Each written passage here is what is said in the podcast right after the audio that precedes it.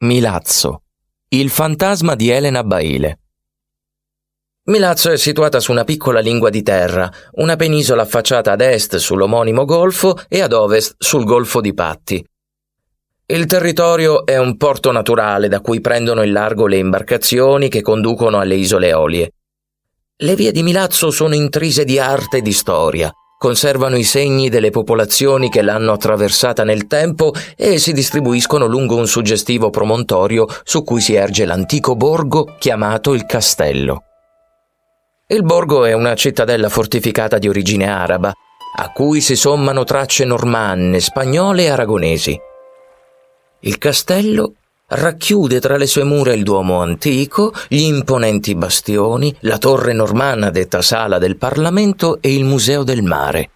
L'antico borgo domina l'orizzonte di quel lembo di terra, le cui pareti frastagliate conoscono a memoria la storia struggente della fanciulla innamorata. Si chiamava Elena Baile ed era la figlia di un nobile di baronia. La fanciulla amava galoppare tra gli ulivi e i cespugli di ginestra, lungo le falesie che si gettavano a strapiombo nell'acqua azzurra del mare. Galoppava con i capelli sempre liberi nel vento.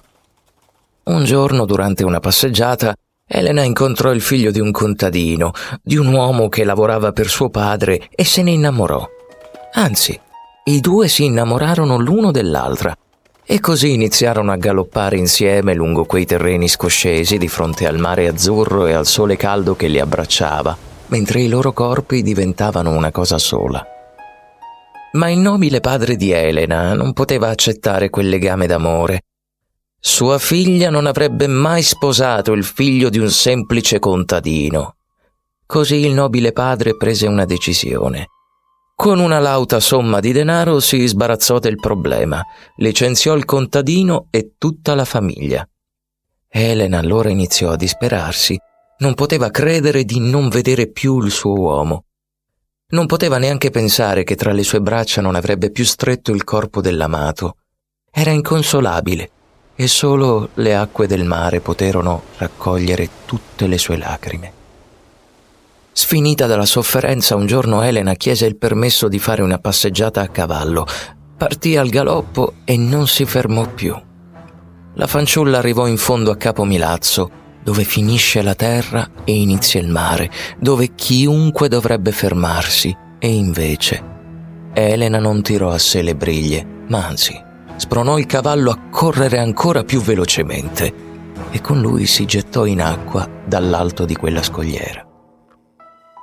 La rupe da cui la fanciulla precipitò è chiamata proprio Usautu du cavattu, il salto del cavallo. I pescatori ancora oggi raccontano che nelle notti d'estate il fantasma di un cavallo si aggiri sopra la scogliera, irrequieto alla ricerca di qualcuno. I pescatori sono gli unici capaci di sentire anche dei singhiozzi provenire da lassù, ma non hanno mai paura, anzi, si commuovono perché sanno cosa vuol dire non poter abbracciare i propri cari. Pare che il fantasma della bella e disperata Elena scelga di mostrarsi solo alle persone più sensibili, a coloro che sono capaci di ascoltare, anche con il cuore.